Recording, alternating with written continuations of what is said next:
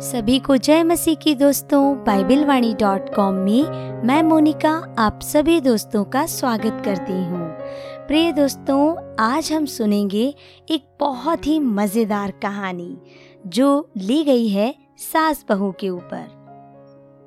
मध्य प्रदेश के शहडोल गाँव में मोतीलाल नाम के एक वैद्य रहा करते थे, जिनसे आसपास के कई गाँव के लोग दवाइयाँ लेने और अपना इलाज करवाने के लिए आते थे। मतलब एक गाँव के बहुत ही प्रसिद्ध डॉक्टर थे।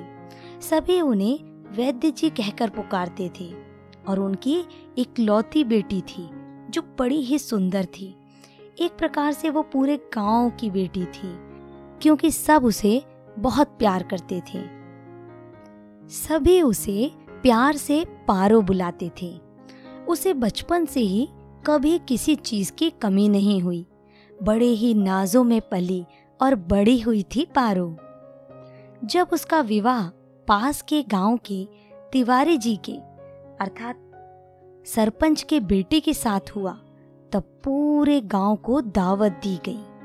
सब कुछ बहुत ही बढ़िया हुआ। लेकिन यह क्या?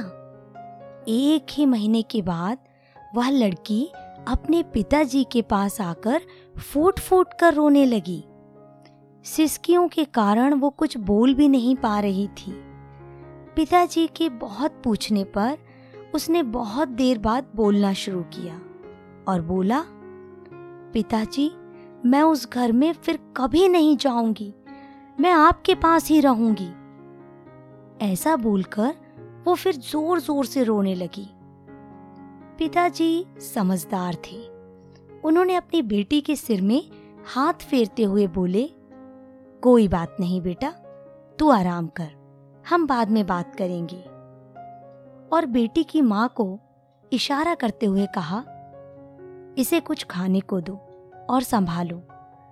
शाम को हालात को समझते हुए पिता ने पूछा, अब बताओ तो क्या हुआ? क्यों नहीं जाना चाहती हो अपने ससुराल? बेटी ने बताया, पिताजी, मेरी सास सास नहीं, दुश्मन है वो मेरी। सुबह से शाम तक वो केवल मेरे ही पीछे पड़ी रहती है। पूरे गाँव में मेरी बदनामी कर रखी है। वो हमेशा मुझे गालियाँ देती है और कहती है, तुझे ये नहीं आता, तुझे वो नहीं आता। ना जाने तेरे माँ बाप ने तुझे क्या सिखाया है? भला वो अनपढ़ बुढ़िया मुझे क्या सिखाना चाहती है? और तो और पिताजी, घर के सारे लोग उसका ही कहना मानते हैं। पिताजी, मैं साफ़ साफ़ कह देती हूँ, उस घर में या तो वो बुढ़िया रहेगी या मैं।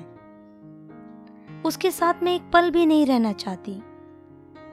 पिताजी गुस्से से बोले, हमने तो तुझे अच्छे संस्कार दिए थे। वो तुम्हारी माँ के समान है। उनके लिए ऐसे शब्द मत बोलो। कुछ समय दो, सब कुछ ठीक हो जाएगा। बेटी ने कहा, पिताजी, मैं एक शर्त पर वहाँ वापस जाऊँगी। पिताजी ने कहा, वो शर्त क्या है? पिताजी, आप तो इतने बड़े वैद्य हैं।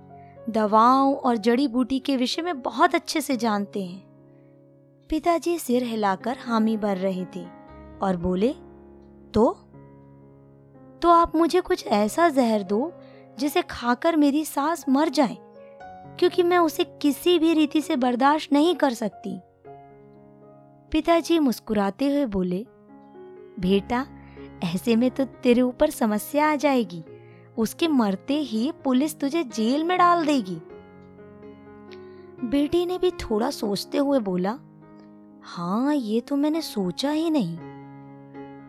पिताजी ने कहा, ठीक है मैं तुझे एक ऐसी दवा दूँगा कि उसे रोज एक पुड़िया खाने में मिलाकर दे देना। लगभग दो महीने के बाद कोई भी कोई भी इसे थोड़ा थोड़ा खाकर मर सकता है। इस पर कोई तुझ पर संदेह भी नहीं करेगा और तेरा काम भी हो जाएगा। बेटी के जैसे आँखों में चमक आ गई और कहने लगी, पापा, आप कितने अच्छे हो। और मुझे क्या करना होगा? पिताजी ने कहा, और देख, किसी को शक संदेह ना हो, इसलिए तू उनसे लड़ना नहीं, बड़े प्यार से रहना। वो जो भी कहे उसे मान लेना, क्योंकि वो दो महीने की तो मेहमान है। बेटी ने सारी बातें खुशी खुशी मान ली, और अपने पिताजी से दो महीने के हिसाब से साठ धीमे जहर की पुड़िया लेकर अपने ससुराल लौट आई। अब प्लानिंग के हिसाब से रोज सासू माँ के खाने में एक पुड़िया मिलाकर देना शुरू की और बड़े प्यार से घर में रहने लगी। अब सासू माँ यदि गाली देती तो भी बहू पर कोई असर नहीं होता। वो बहुत प्यार से जवाब देती। लगातार एक महीने तक बहू के अच्छे व्यवहार के कारण सास का मन भी बदलने लगा। अब वह अपनी बहू को गाली बकना बंद कर दी और उसे बिना बात के चिल्लाना भी कम कर दी बहू को भी लगने लगा, अब तो कुछ ही दिन की मेहमान है ये बुढ़िया। मेरी सासू माँ इसलिए इसकी और सेवा की जाए। वह रात को सासू माँ के पैर भी दबाने लगी, सिर पर तेल भी मलने लगी। अब तो सासू माँ सारे गाँव में कहती नहीं थकती थी। बहू हो तो ऐसी, जैसी मेरी बहू है। और वह अपनी बहू को अपनी बेटी से भी बढ़कर प्यार करने लगी।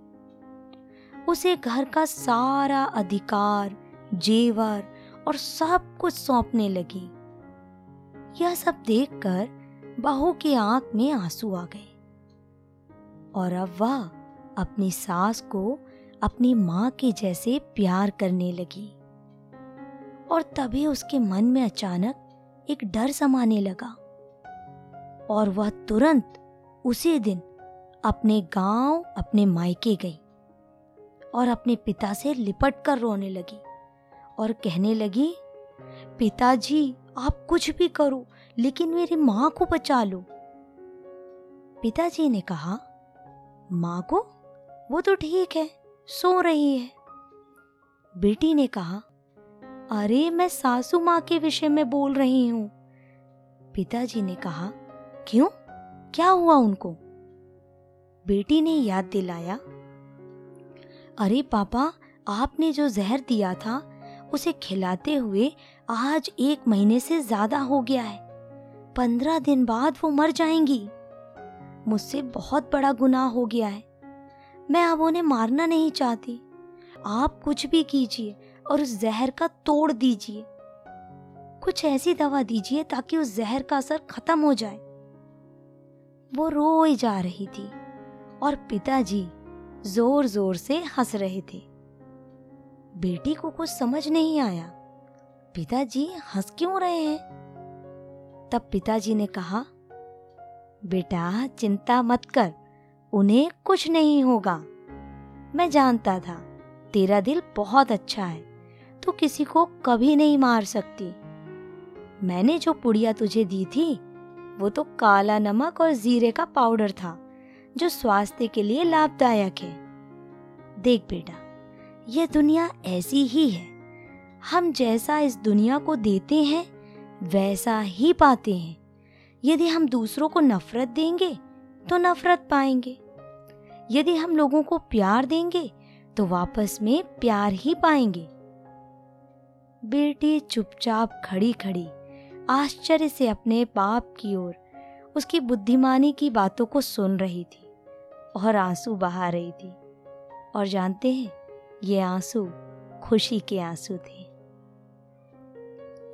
दोस्तों, विश्वास करते हैं, आज की यह सास बहू की मज़ेदार कहानी आपको पसंद आई होगी। यदि पसंद आई है तो कृपया कमेंट करके आप ज़रूर लिखें। यदि आप भी कोई ऐसी कहानी जानते हैं तो इसे आप शेयर कर सकते हैं। और इस कहानी को आप लाइक कीजिए, औरों के साथ शेयर कीजिए। सुनते रहिए बाइबल वाणी डॉट कॉम में सुंदर प्रेरणादायक कहानियों को मोनिका के साथ।